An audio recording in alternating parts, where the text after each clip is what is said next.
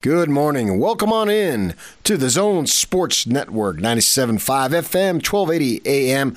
I am PK coming to you on this Wednesday morning. Thanks for listening to the DJ and PK show. We've got some football for you for sure. Jazz got a game tonight. We'll hit it all. Stay with us.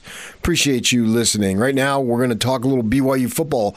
Let you hear from the defensive coordinator, Ilaisa Tuiaki. And first, we're going to hear from defensive lineman Caden Haws of BYU. Caden, uh, you guys aren't uh, used to much losing uh, in this program as of the last few years. What's been the morale uh, through the first two practices of the team uh, coming back from a loss?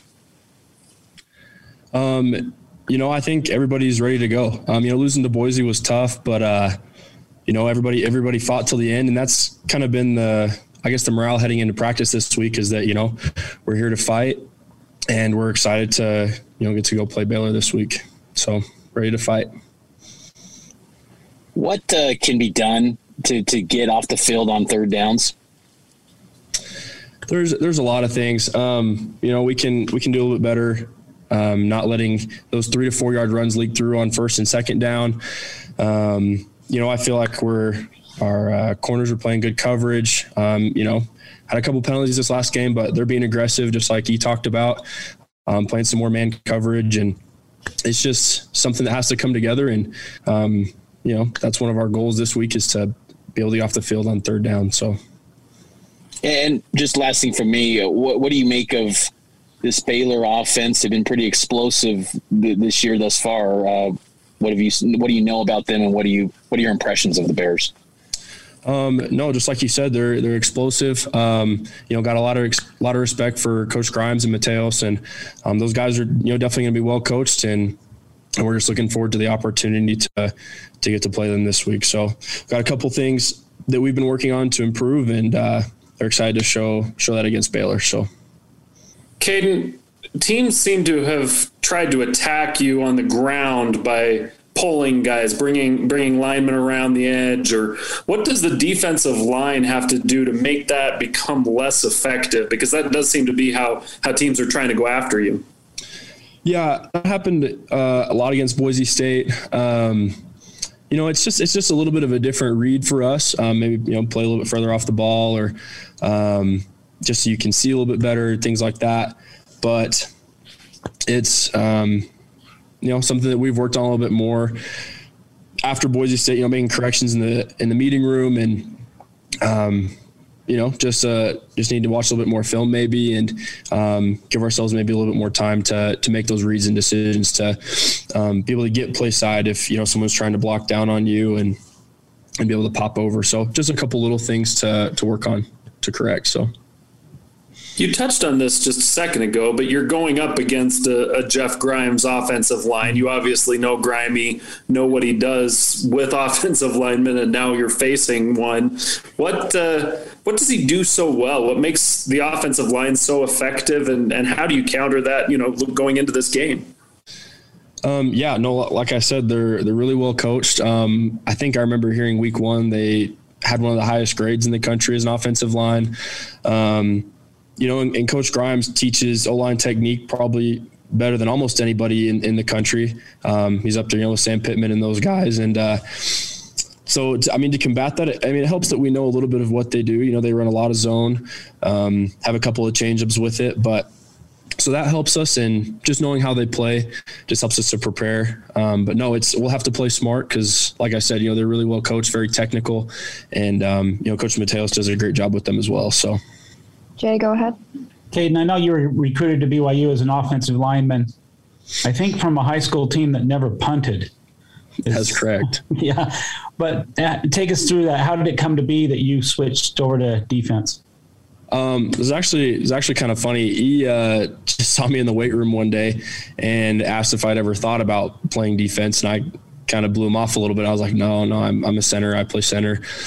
But um, Nu'u Tafisi, our head strength coach, overheard, and he, you know, played D line at USC, and then, uh, I mean, excuse me, at uh, at Cal, and then for um, the Seahawks for a couple years. He overheard, and um, was just in my ear for a couple weeks about switching over. So I uh, I gave it some thought, and finally called my dad and talked on the phone for a while, and he was like, "Well, just the conclusion of that conversation was well, I guess go see what Kalani thinks." Um, so I went and talked to Kalani, and he was like, "Oh, dude, I wanted to switch you a year ago. Go to defensive meetings today." So, and never look back. So that's that's kind of how it happened. Kind of a funny story. Yeah, that's a good story. So the the bull rush you had that was kind of a highlight uh, a few weeks ago. But just is that kind of your specialty? Maybe where did you learn that from? Kind of Khyiris uh, Khyiris's influence on you? Um, yeah, I mean, I, you know, getting to play behind Khyiris last year was awesome. I, I was able to learn a ton from him. Um, you know, switching. I'd never played D line before, and uh, just before last year, so I'm still you know, I'm still learning a lot of, of, technical things, especially in the in the pass rush area. Um, that's just I don't know, probably what I'm most comfortable with. Uh, I feel like I'm you know one one of the stronger guys, and it's it's worked pretty well for me. So, are you related to the Haws that played basketball at all? I am. Um, their dad Marty and my dad Kurt are cousins, so that's how we're related. That was Caden Haws coming up next. Ilaisa Tuiaki, he spoke to the media, get his thoughts after the loss and preparing for Baylor. I wanted to ask about uh, facing, you know, the the run game. You've done so well against Utah State. Boise State had some success with success with that early on. What did you learn about, you know, what what teams are doing to try and attack your defense? Um, you know the the Boise game, I thought that they they came in with a good game plan. You know we uh, we had different fronts that that uh, probably just wasn't uh, wasn't the best against the plan that they had, and it took us uh, a little bit of time to adjust. That we really had to just completely abandon the game plan that we'd practiced and and go to something just a little bit different. Um, and so you know it wasn't until then that we that we were able to slow them down a little bit. but they they I thought they came in with a good good game plan, just different and you start to see games like uh, South Florida, um, you know, in the second in the second half, uh, what Boise did really as they came in as a game plan. I think you know how uh, explosive our offense is, and I think uh, you know certain teams come in with with the game plan to to keep the ball away from our offense, and uh, really just try to grind out you know drives with with uh, three three yards here, two yards there, four yards there. So, you know, we look at um, just statistically, um, you know what we what we end up trying to do and what we did is, you know, hold, holding them to just a little over three yards per carry and five yards per attempt and pass. I mean, uh, we would normally celebrate that, but where we, uh, we we came away feeling like we probably should have held them a little bit more closer to two yards per carry, and uh, you know a little bit happier with with fewer PIs, and then you know defensively in the Boise game we feel a little bit better. But we've got to do it. We've got to do a better job as a coaching staff, myself, just uh, anticipating a little bit more of what people are going to uh, try to do to keep our offense off the field, um, and uh, you know just just prepare for it. Speaking of preparation, let's talk about preparing for this week and, and a Jeff Grimes led offense. What's that like? A lot like uh, facing what we what we're already facing right now. Obviously, there's a lot of similarities in in uh, calls and just the way that they run things and teach things, and and so we're getting a lot of uh, a lot of good crossover with our offense. Let's prepare for it. Um, you know, we know that they're going to be well coached. Obviously, have a, a, lot of respect for Coach Grimes and and what he does, and think that these boys are going to be ready and play hard. So it'll be a good battle. Norma and then Mitch. Um, hey, coach. So I know last week you guys didn't have you, you, obviously lost the turnover battle, but previously you guys had been pretty good at being able to get those takeaways. What are you going to do to be able to get back to that against Baylor and maybe even get their first interception of the season? Yeah, it's you know we've got to uh, like you said we've got to we've got to be opportunistic and and opportunities that come our way with uh, um, you know making tackles and first guy holding them up and, and, stripping at the ball. And you know some of the things that that uh, thought Boise did with with coming in and taking shots at the ball was really uh, really good. And, and, we need to do the same thing with with doing that. And you know I think that they're the, the way that they teach their quarterback he's well coached. He gets he gets rid of the ball. He's not a guy that holds on to it for a long time. He's got a really really good timing and and their scheme is uh, is, is good. It's hard to defend. And so we just got to keep keep coaching it and keep getting after it. And and when we have those opportunities, we got to capitalize. Just how hard is it to defend those passes and to tr- try not to draw one of those PI penalties, and, but still wanting to to get a breakaway, take away, or at least a pass breakup or something? Just how hard is it to be able to get players to just get it right you know? Yeah yeah no that, that's a good question. I think you you look at uh, you look at corners right? Just corners in general corners in the nfl and just how, how high they're paid. I mean to get a lockdown corner um, to get a corner that, that that plays the ball turns and plays the ball i mean it's just it's it's a it's the position group that has to have the the um, you know the shortest memory as far as just something bad happening because because you could really spiral if you're you're just uh, you know thinking about the pass interference that you had. And when you play a lot of aggressive defense, you play man, you know that you're going to give up a couple of PIs. Um, you know, and there's there's always just argument as far as um, whether one was or wasn't a PI, but uh, we've got to do better at playing the ball, and it's it, it, really is difficult. In answer to your question, it's it's one of the most difficult things to do is, is play the ball, especially when you have quarterbacks who are very timely and, and really throw the ball in spots that are hard to defend. I mean, back shoulder fades, or you, so, you see it so much in the NFL now, and just a lot of a lot of the really good passing teams do it. you know, and it's it's hard to defend, and so you just got to keep fighting and, and, play all the way to the ground and hope the ball pops out. And we've done that a couple times in the last couple couple games, which is good. But we've got to we've got to keep turning and trying to play the ball so we can get some takeaways. Uh, Ilaisa, how, how, far back does your relationship go with Dave Aranda? And is there any uh, moments or memories that you've had with him that, that you'd be willing to share? Yeah, no, so I, I, uh, I don't know. Like I know Dave. Obviously, we know each other. We were uh, we crossed over for about two months before I I left Utah State and went to Utah. Um, but he uh, has he has a really, really rich history with uh, Coach Lamb. I mean, they've known each other for a long time. And then Coach Clune, too. He and Coach Clune coached together. Uh, we were all together at Utah State when I left. Uh, Coach Coach Clune and Coach Aranda were on the same staff there, and so I think those those guys would be better to ask about those. And obviously, we know each other, respect each other, have the same uh, mentorship with the D line guy that we go to. It was actually when I when I was at Utah my second year, and I got moved from tight ends to the D line. Um, you know, I called I called Frank Maile, my cousin, and asked him to talk a little bit of D line. He was like, "Oh, I'm actually headed out to Wisconsin to visit Gary Andersen and and Dave Aranda and Pete Jenkins, uh, the D line guy, is going to be out there." So I went with them. That's I got to spend a lot more time with with Dave Aranda there, and and uh, you know, really my introduction to Pete Jenkins as a as a D line coach, uh, and and his mentorship was through, uh, you know, uh, Frank Maile, Gary Andersen, and, and Dave Aranda. And and also, I wanted to ask: uh, Will you have to change any signals or play calls for your defense this week due to how much maybe institutional knowledge Grimes, Mateos, and Mitchell have of BYU? Yeah, I think I think they're thinking about it. We're thinking about it, and we've we've just got to, you know, have a plan and and uh, and make sure that we're we're ready for everything that's going on. But there's, I mean, anytime that you have this kind of familiarity with each other, you know, there's uh, there's always a little bit of, uh, um, you know, just thought that goes into the game plan and and the the delivery of calls in there just because of of who we're playing. Jay and then Sean.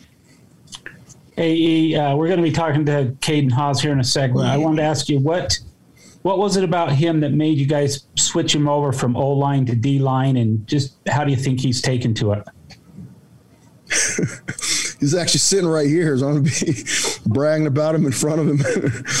Uh, no, so he's uh, he's one of the strongest guys in the weight room. I've been on the team, and it's been the same, been that way for the last couple of years, and just brings a lot to the table as far as uh, strength and stoutness. I mean, he's a the guy that's done a phenomenal job, a student of the game, being able to play O line and and uh, you know come back over the defensive side and play brings a lot to to the room too, right? As far as um, teaching teaching defensive linemen just the offensive offensive line thoughts and schemes and all that stuff. And so he's been great for us in our room. But obviously been a been a great contributor and and a guy that's uh, that's a starter for us and and playing really well. Sean, go ahead. Yeah, you from uh, from one D lineman to another, but this time on the Baylor side because they've got a defensive lineman, an LSU transfer who I think you guys recruited a little bit when he was at East High School in uh, Apuika, uh, if I recall correctly. Do you remember very much about him and kind of those recruiting days and what kind of a player he was? And I I think he had BYU on his list, but I maybe need to double check that. But do you remember much about him uh, from from his high school days? Yeah, I, I recruited him. Um, he was committed to us, and we actually are related. Um, and you know, it's uh, it's uh, you obviously want kids to to do what's best for them. You want what's best for your program, and sometimes it's just not the best fit. And you know, obviously, he's doing a good job. Um, you know, be, playing playing at LSU and and getting a chance to uh, to play where he's at now. I think he's happy, and I'm happy for him. But uh, you know, it's sometimes it's just uh, it's just not a good deal, and so you just decide to part ways, and and he did that, and, and we're happy for him. All right, there you go. That was Ilaisa Tuiaki. Coming up next, we're going to hear from Kyle Whittingham, coach of University of Utah's football program. Stay with us right here on 97.5, 1280 The Zone. It's game week for the Aggies, and the Zone Sports Network is getting you ready for kickoff. After a bye week, the Aggies look to keep their Mountain West Conference Championship hopes alive as they head south to Las Vegas for a battle against the Rebels of UNLV. Hear all the play by play action beginning with the Aggie pregame show Saturday at 4. From Monday morning to all the play by play action, nobody brings you better coverage of Aggie football than 97.5 1280 The Zone and the Zone Sports Network. Good morning. Thanks for joining us, DJ and PK, on this Wednesday morning, October 13th. Utes got a huge game this Saturday for sure. Arizona State coming into town, first place on the line. Let you hear from Kyle Whittingham, who met with the media at his weekly press conference on Tuesday, right here on 97.5, 1280 The Zone. We were able to attend the uh, memorial services of Aaron Lowe yesterday. Um, it was great service. Uh, thanks go out to our administration for making it possible, for essentially taking the entire team and all the staff uh, to Dallas for the service. And so uh, it was uh, good to be able to be there and, and support that. And, and uh, it was a, like I said, it was a great service, and and uh, it was good to uh, have our whole team there. Uh, as far as the uh, last game, uh, played extre- exceptionally well on Saturday night. Really, it was a breakout game, I guess you could say, for our offense, and that was really the difference in the game was the way our offense played. Uh, that's what uh, we're capable of, and it was good to see us play up to our potential. Um, quarterback Cam Rising had an outstanding night, put up great numbers, uh, nearly 80% completion percentage and uh, nearly 11 yards per attempt, which is an outstanding figure. Didn't turn the ball over. And so that was really uh, good to see the offense uh, have the success they did. Uh, threw for over 300, rushed for 180 ish. So close to 500 yards of total offense, 42 points, zero turnovers. You're not going to lose many games doing that. Uh, defensively, didn't play quite as sharp as, as we have been. Um, kind of the same problem we've had with USC over the years inability to make enough plays on the ball up the field. We got to make more plays on the ball up the field. That's not just on our secondary. Uh, got to do a better job disrupting the quarterback with our defensive line, getting him knocked off of his spot and not letting him sit back there and get comfortable. Uh, and then the under coverage by the backers, you know, it all ties together. So when I say not making enough plays up the up the field, it's not just one one. Uh, issue with that. Uh, Arizona State this week, good football team, first place in the uh, Pac-12 South, three and zero. Um, they're uh, solid across the board. Uh, quarterback is dynamic, very balanced on offense. Uh, good running back, good receiving corps. Offensive line is is playing well. Defensively, they're playing well, and so there really is not uh, any weakness that you can really uh, pick apart. I mean, we got to play exceptional football uh, this weekend, and and uh, it should be a hopefully a great matchup. So, questions? Kyle, of course, there's you know everyone's going to have Aaron on their mind, but is there a sense that there was some closure coming out of yesterday? There was, and that was another positive thing about it is the closing, the closure aspect of it, um, and uh, being able to uh, just uh, have a a, a service that was able to accomplish that. So yes. How, how do you make up this weekend since, since you had to do that travel and take away your day? Yeah, we brought the players in uh, Sunday uh, late afternoon, evening to uh, their day off was yesterday, and so the, we, we just it was really the short version is it was a matter of flip flopping uh, Mondays routine to Sunday and Sunday to Monday. And so we're hopefully back on track now, maybe still a couple hours behind, but, but we backed up practice uh, about an hour today and meetings so we can catch up a little bit in that respect. Coach, against USC, it seemed like uh, Tavion Thomas had a little bit of a breakout game himself. Um, what did you kind of just think of his performance, especially given that he's been struggling up to up to this point a little bit? Thought his performance was outstanding. Uh, the second time he's gone over 100 yards this year. Of course, the opener against Weber was the was the first time, and those are the only two games where we really got extensive carries to be able to do that. But as you mentioned, the the ball security was outstanding, and that's what we were looking for. That was really the only. Uh, well, the primary thing that Tavion needed to work on, and, and uh, at least for that game, seemed to get that corrected. So if that continues, he'll continue to get the ball, and and if we can continue to get that production out of him, that uh, is a big help to our offense. You, it's been two years since you saw Jayden Daniels. The first year you bottled him up pretty well. You're obviously familiar with him, having recruited him. Mm-hmm. What, what's changed maybe from two years ago, 2019, to now, and, and how do you think you can? He's, he's changed in a way that can be more of an, uh, a weapon against you. Well, he's uh, two more years experience. That's probably the biggest thing. His style of play has not changed. He's very uh, dynamic, as I said earlier, and, and able to uh, make plays uh, with his legs. I mean, he can extend the play as good as any quarterback in the country, and uh, he's a he's a good thrower as well. He's a true dual threat, and so just uh, two years of of maturation and experience in their system, and uh, just tightened up uh, his entire game. And so he's an outstanding player, and and uh, we got to have a try to have an answer for him. Did it feel Saturday like Devaughn Vele finally kind of broke out? Obviously, he, he caught the flea flicker. He had, I think, four catches. Did it feel like something was happening? It did. It did, and he uh, has practiced exceptionally well and, and, made plays in practice, and it was great to see that translate into a game and and uh, target him a few more times than we have been, and and he responded and made the plays, and that's that's who we believe he can be uh, week in and week out. If uh, you know, hopefully that's what will happen. Getting a lot of production out of your sophomores and freshmen. Obviously, last year was kind of a tune-up for that. But what, what does that mean for your program, knowing that you have a lot of these guys that are in key roles right now?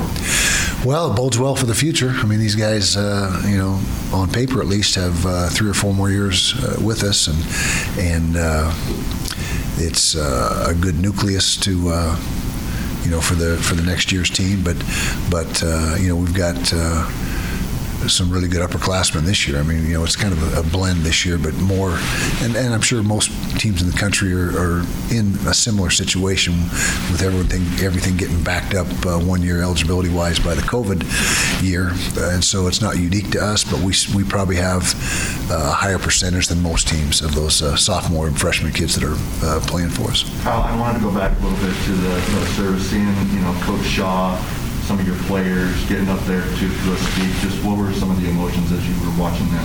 Well, it was very emotional, and uh, I thought they all did a great job. Coach Shah was exceptional, uh, as were our players, and, and, it was good to see. Um, you know them get up and be able to express themselves, and and uh, it's not easy. It's not an easy thing, and, and it's tough emotionally. And and uh, I thought they all handled it well and did a good job. Coach, um, before Tavion came to Utah, you know, obviously he was in two programs before that. He sort of had a little bit of a windy road to get here.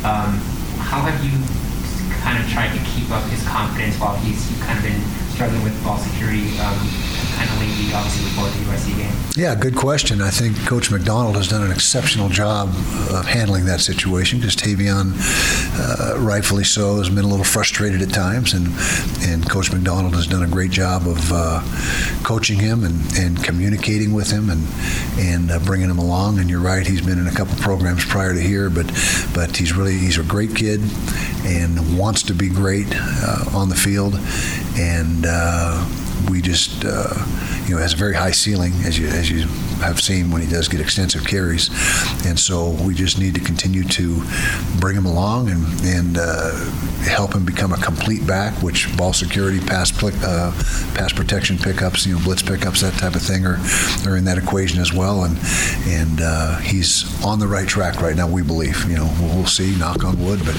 but he's made a lot of progress, and and hopefully his contribution becomes increasingly uh, more during the course of the last half of the season. Piggybacking off that, with the running backs, obviously you've, you've mixed it up a lot. You've had a lot of different looks. Is it more just going with a hot hand, or is it how, how are you trying to balance that out and give guys?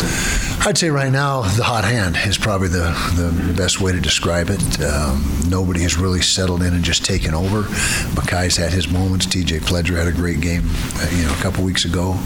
Um, you've seen Tavion a couple times, uh, or in a couple games have. Uh, have uh, extensive production. Um, Chris Curry really hasn't gotten untracked quite yet, but he's he's a valuable member of our team. He's a he's a great teammate. He's got a great attitude. His work ethic is contagious uh, throughout the position group, and so they're all bringing something to the table. But right now, uh, as you mentioned, it's just kind of who's who's got the the uh, the momentum and the hot hand at the you know in any given week. Coach, it seemed like the offensive line played very well against USC. What are your thoughts on that group of players? Glad you brought that up. I should have said that. That was really, uh, you know, the it all starts up front, and the offensive line had their best game of the season, and uh, it was great to see. That's what we know they can be, is what you saw on Saturday, and uh, again, like several other things we talked about, that needs to continue if we're going to have a chance to to compete for a, a South title. Then then uh, that production and that level of play has to continue. Following up on that, since Braeden Daniels moved out to right tackle, it seems like the line has really kind of settled in. Is that, do you feel like you found your best five? I think so, and it's really uh, best six or seven. You know, Bam would be in that category. Paul Maile would be in that that group, and so I think, that, and as you mentioned, it seemed to solidify things when when Braeden did move outside and, and get everyone settled in, and and uh, you know, hopefully we can continue to get the production that we got uh, Saturday night.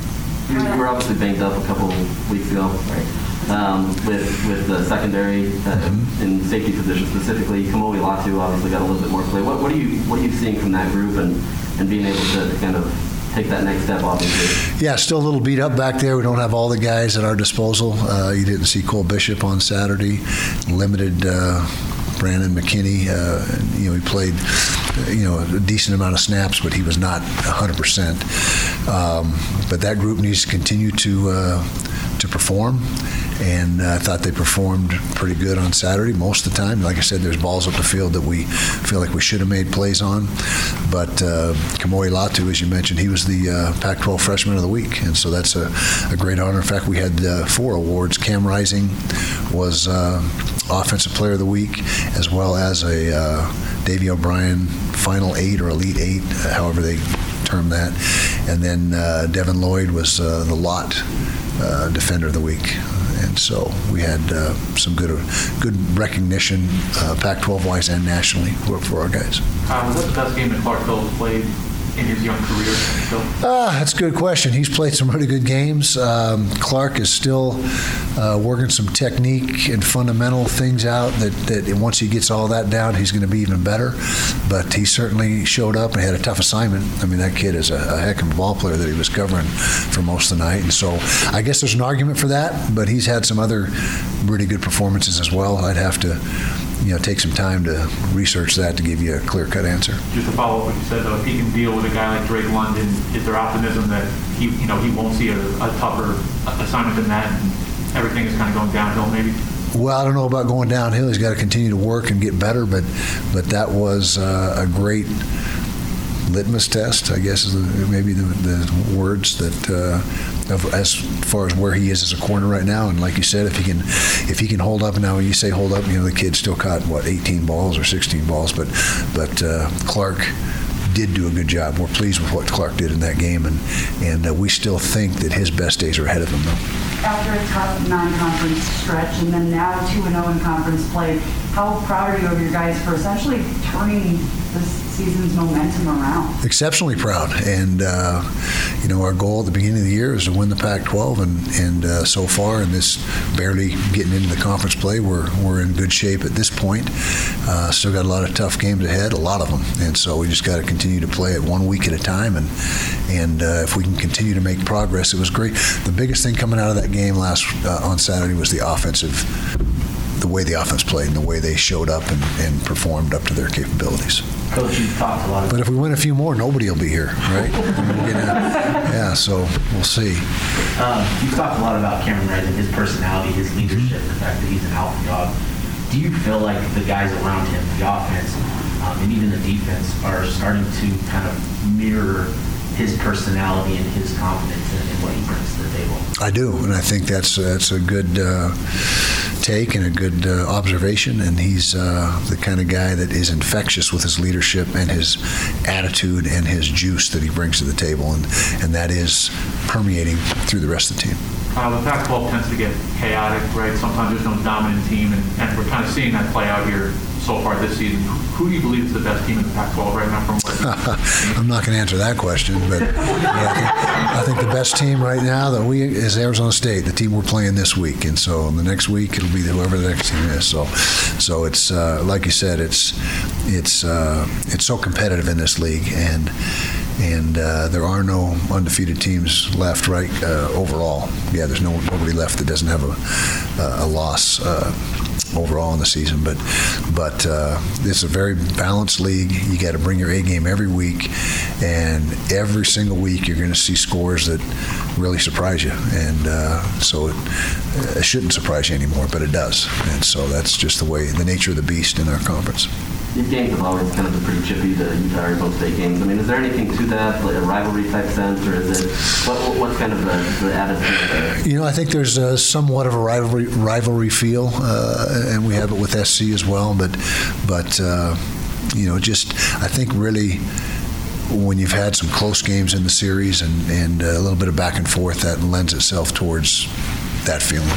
That was Kyle Whittingham. All right, coming up next, we are going to go to Las Vegas. We're going to hear from Lincoln Kennedy, who's going to talk about Jon Gruden and a little bit of Pac 12 football. Stay with us, 97.5, 1280 The Zone. Ready, ready, ready, it's game for the Utes, and the Zone Sports Network is getting you ready for kickoff. The Utes return to Rice Eccles Stadium for a big Pac 12 showdown against Arizona State as the Utes hope to keep their dreams of a Pac 12 title alive. Listen all week for your chance to win tickets to the game, and then catch the Ute pregame show Saturday at 7 with the postgame show immediately following the game. From Monday morning to the post-game press conference, nobody brings you better coverage of Ute football. You ready? Yeah! The 97.5, 1280 The Zone and the Zone Sports Network. DJ PK, it's 97.5 at 1280 The Zone. Time to bring in Lincoln Kennedy, Raider radio analyst, Pac 12 network analyst. He joins us on the Smart Rain guest line. Utah will be in a drought next summer. Smart Rain knows 2022 budget planning is underway. Take advantage of their Save Now, Pay Later promotion and do your part by saving water while saving check while saving money. Check out Best of State Award winner Smart Rain at smartrain.net. Lincoln, good morning. DJ PK, it's LK all day. Here we go again. How you guys doing? Okay, we will talk some football with you. You know we have to talk yeah, I know, I the know. big news, right? It is the headline. And sometimes when you're in the middle of something, you get a question and you can hear the question and think, man, it's loaded with so much stuff, but what I really want to tell them is over here, but that doesn't really answer the question. But it's really the most important thing. There's a lot of facets to this, and there's a lot of different ways to go. What to you is is the most important one that I should be asking you about? I, I'm I'm honestly still trying to process what I found out in the last 48 hours. Actually, go back to the beginning of the weekend. Um, you know, first of all, not that it's it's part of it, but you know, my my flight on uh, to go to Las Vegas was canceled by Southwest Airlines. So I was part of one of the 2,000 flights that were canceled over the weekend. So I had to drive to Vegas from Phoenix, which is about a four and a half hour, five hour drive, back and, and back after the game. Uh, it was an abomination of a performance by the Raiders. Lost to what I think is a, a pretty decent Bears team, all compounded with this information. So was trying to process everything. And then yesterday, hearing the the, the, the, remarks and the stuff, the rest of the emails that were shared between Bruce Allen and and Rich, I mean not Rich, uh, Jon Gruden, um, it's been a little overwhelming. I, I, I worked for both of these guys. Bruce Allen was the team president when I was playing at the Raiders. Part of the reason they got me over from the Falcons to the Raiders was Bruce Allen, along with Al Davis, and Jon Gruden was a coach and had probably you know four of my best years playing under his uh, coaching or in a sort of coaching tree. The people that worked around him. Never once did I see an inkling of the information that I gathered or I got from the emails or you know heard about over the last uh, couple of days. So this is all surprising to me. I don't know what to make of it. The first, you know, first when we heard on, on Friday you know, the email about DeMaurice Smith, DeMaurice Smith, the, the, the executive producer or executive director of the NFLPA. You know, I'm like, okay, well, you know, sometimes you have a little bit of slip up, uh, and it was, you know, when he wasn't in the league, so you know, kind of gave him a little bit of a pass. Didn't necessarily allow, but just you know, wanted more information. Didn't have enough right now to make a to to make a, a judgment. And then the rest of them, and in this day and climate, uh, you can't have that. I mean, you've got professional organizations that are changing all of their, you know, uh, ideology. They're changing all their graphics and everything else to try to be more "quote unquote" pol- politically correct. You can't have homophobic slurs and you know and, and talking about people and stuff like that, like that, and racist slurs. You can't have that. You can't tolerate that. So, with that being said, was really surprised last night when the news came down from Mark Davis and the Raiders that they're letting him go. Uh, but at the same point, understanding why they had to let him go.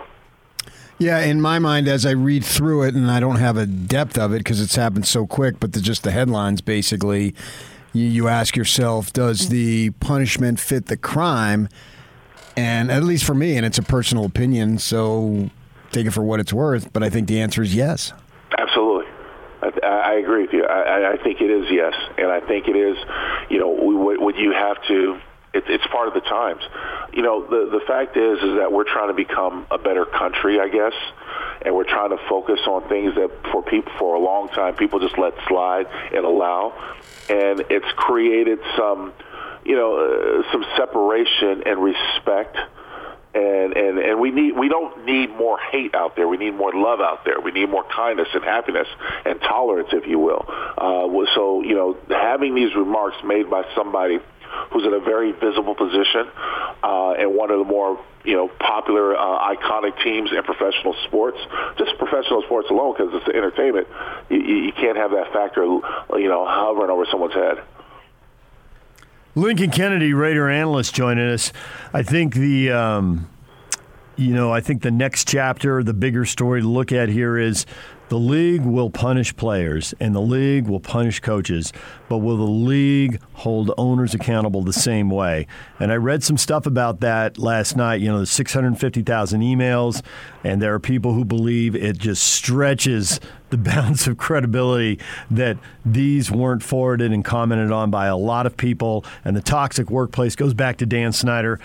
I will say on Dan Snyder's behalf, and I can't say I can't believe I'm saying anything on Dan Snyder's behalf, but he's not likable.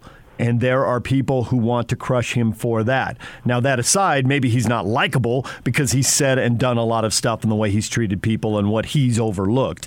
Do you think the NFL is sitting on info about him? Because clearly stuff was selectively leaked about Gruden to make Mark Davis make a decision and make a move and get rid of Gruden. Yeah, you know when when the whole Washington football team changing its image, getting away from the Redskins, and trying to find a new, you know, mascot and everything else came out. You fought, you heard about all these stories about Dan Snyder and his relationship with women and the toxic environment that he created within, you know, the the Washington football team's organization, and and then you heard about the possibility of pressure be put on by Roger Goodell and the other owners to maybe relinquish his ownership rights of the team. And I've always been with the mindset is like, how are you going to force somebody to sell something?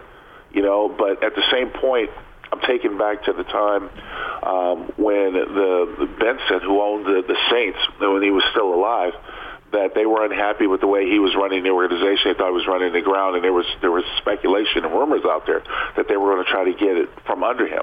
And then Hurricane Katrina had happened, and you know they they, they the, the NFL wanted to make sure that they gave the the people in New Orleans something to, to look forward to. And of course, the Saints ended up winning the Super Bowl, but that's another conspiracy theory for another day. But long story short. Um, when it comes to Snyder and other owners, I'm always curious of how they're going to force the hand of powerful men or powerful people or powerful conglomerates like that.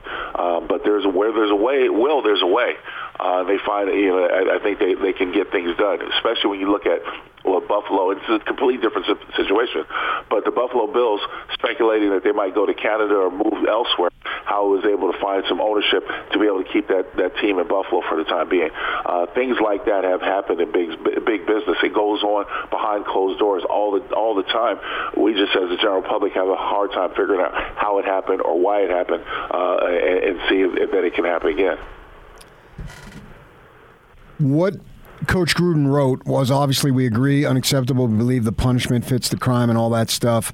I'm wondering through your years of experience and interaction with uh, dozens and probably hundreds, if not thousands, of people, had you heard anything, any inkling at all regarding Gruden with those words did actions meet the words? Because words are words and it's not good. I'm not condoning it at all.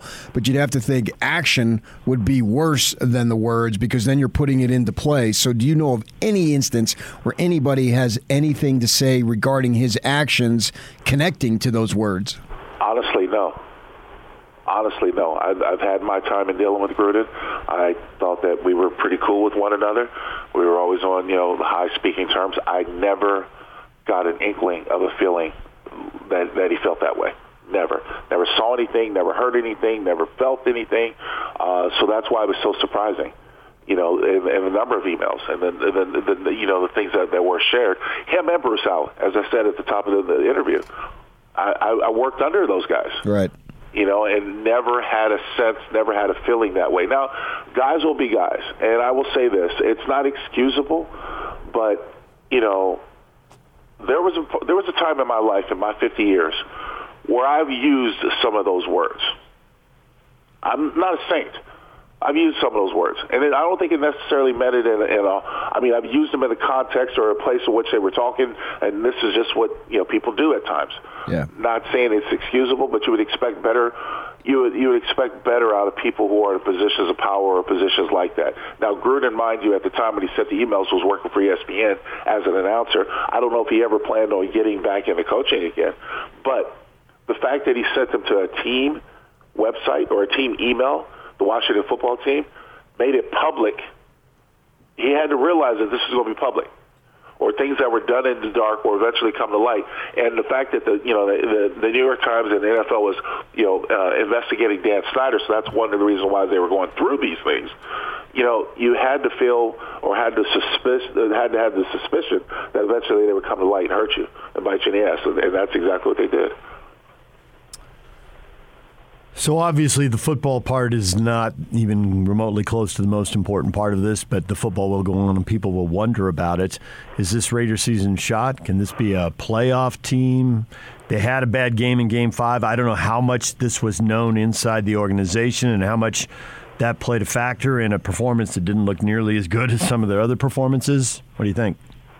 Well, I will say this. Um, on the football side of things, I think it's actually good for the team because here's what I've, I've thought for forever. I wanted Gruden to relinquish play calling as the offensive coordinator, mainly because I wanted somebody to take the emotion out of it.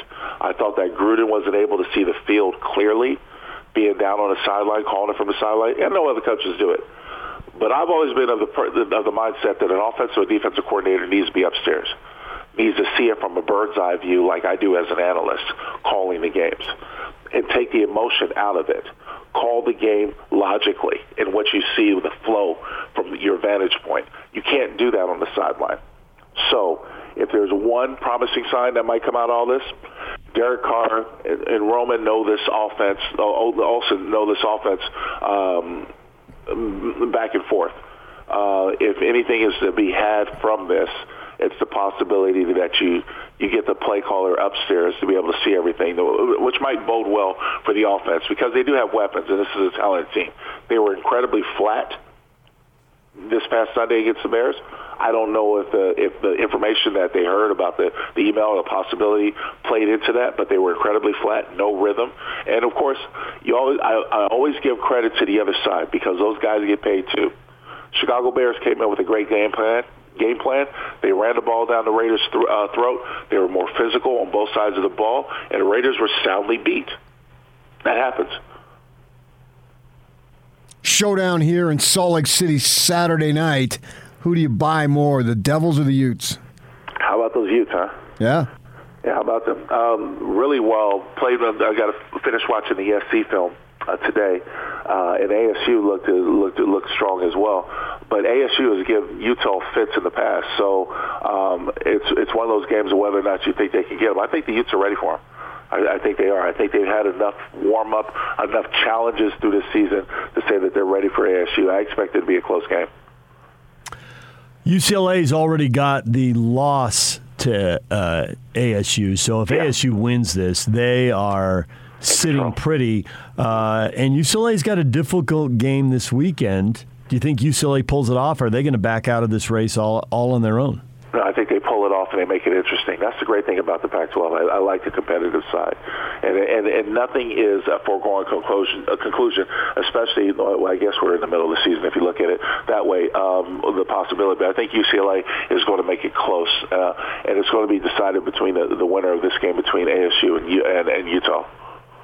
So, Lincoln, being a Phoenix kid myself, yeah. I always stop to get uh, Coke Zero in Wickenburg. I do not stop in Wiki Wikieup, but I do stop to get gas and maybe a snack in Kingman. How'd you handle that drive?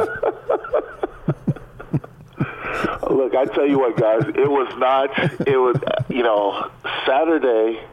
I think around was it around two I think around two or three, I got the text message on my phone that my flight had been canceled, and I was supposed to leave around seven that night.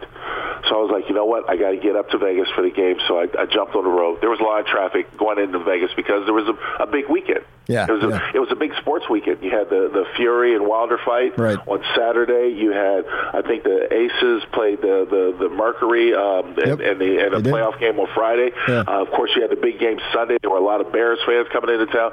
It's, it's a big sports weekend in Vegas. So there was a lot of traffic going up there. Had a couple accidents. Probably took me about five and a half, six hours to get there, uh, and I was not happy by the time I got there. I was not happy. No, I wasn't. I was I was dog tired. I was not happy. Well, thank goodness they put the bridge over the dam and also Exactly. the freeway, so you don't have to go through Boulder City anymore. True story. True, very, very true story. I mean, I was thankful for that. But there was a couple of there was a there was an accident on the on the uh, on the, uh, the the the ramp uh, coming out of Kingman. Um, there was an accident there, and there was also another accident that slowed things down. So it just made things rough. While doing the game and seeing that pathetic performance out of the silver and black, I'm like, man, I still have to drive back. and I and, and, and of course, I wanted to jump on the road because I knew it was going to get dark quickly, and and I wanted to get on the road. And it was it was it took me about five hours to get back, but I was so doggone tired and so doggone frustrated with the performance I saw and everything else. I was just like, I just want to forget this weekend altogether. And then lo and behold, Monday night, I get the information that my phone starts ringing off the hook about Gruden. I'm like, oh, you've got to be kidding me! I said it just doesn't it, it just doesn't get any better than this, so or any worse than this. So it's been a, it's been a trying weekend, and I'm still recovering. But look, I, I've got to worry about from if, if Southwest is going to continue to cancel these flights because they're the airline I, I, I use. I'm not driving to Denver, damn it! I'm not driving to Denver, so we got to figure out something. Uh, maybe Frontier. yeah, maybe. Huh? All right, we appreciate it. Thank you, Lincoln. Thanks, guys. All right, there you go. That was Lincoln Kennedy. He joined us yesterday, and it was real important to replay that for you early morning risers because he knows Jon Gruden, and obviously that's a huge story in the NFL. Stay with us. Thanks for joining us. Coming up next, what is trending this 7 o'clock hour? Thanks for listening right here on 97.5, 1280 The Zone.